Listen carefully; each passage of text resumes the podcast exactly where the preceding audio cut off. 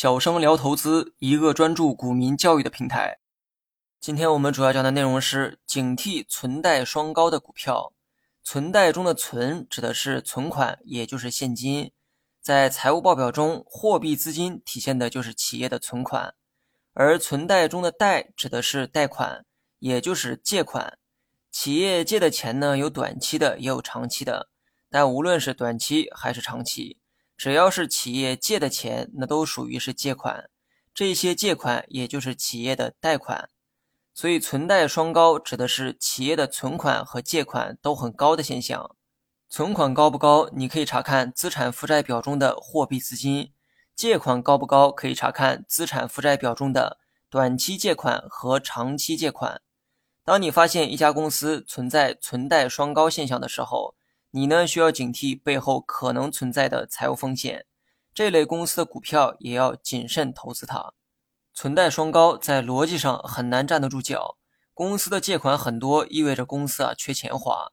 但公司既然拿到了借款，其必然会选择把钱花出去，而不是存起来。借钱呢是要还本付息的哈。既然选择了额外承担利息去借钱，结果把借来的钱给存起来，这种现象或许在概率上存在，但不应该大概率存在，因为这种现象本身呢违背了正常的逻辑。这就好比一个正在长身体的孩子，孩子的身体呢越来越大，但胃口啊却越来越小，这在逻辑上很难说通。当然了，有人会觉得存贷双高是符合逻辑的一种现象。比如说，企业向银行借了一百块钱，这个时候借款就多出了一百块，而这一百块企业自然会将其存到银行账户里，所以呢，存款也就是货币资金也会多出一百块。这个时候就出现了存贷双高的现象，并且逻辑上也说得通。以上这种现象的确也符合逻辑，但有一个细节啊没有考虑周全，那就是时间。举个例子哈，我公司今天向银行借了一百块，然后将一百块存到了公司的银行账户中。到了第二天，刚好是财报披露的时间，这个时候你会看到我公司的借款多出了一百块。因为把借来的钱存了起来，所以货币资金也多了一百块。这个时候就出现了存贷双高现象。但这种现象，只是一种时间巧合，也就是我公司借款的时间与财报披露的时间非常接近。这期间我公司还没来得及把借来的钱啊给花掉，所以才会出现存贷双高的现象。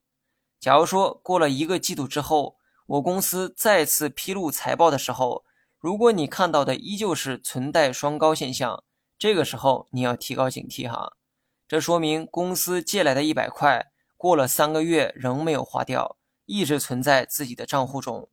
请问，如果是你，你会把借来的钱存三个月不花吗？你要知道，借来的钱每天都会产生利息，这些利息都是你的借贷成本，你不惜花费成本去借钱，自然有花钱的紧迫性存在。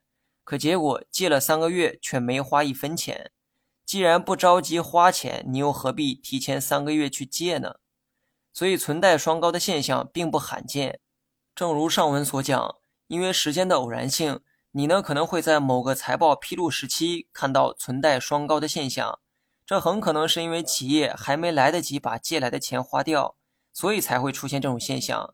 但如果下一次披露财报的时候仍然出现了这种现象，彼时你需要提高警惕。当巧合的因素被排除之后，这种现象就违背了正常的财务逻辑。你要警惕该公司财务造假的可能。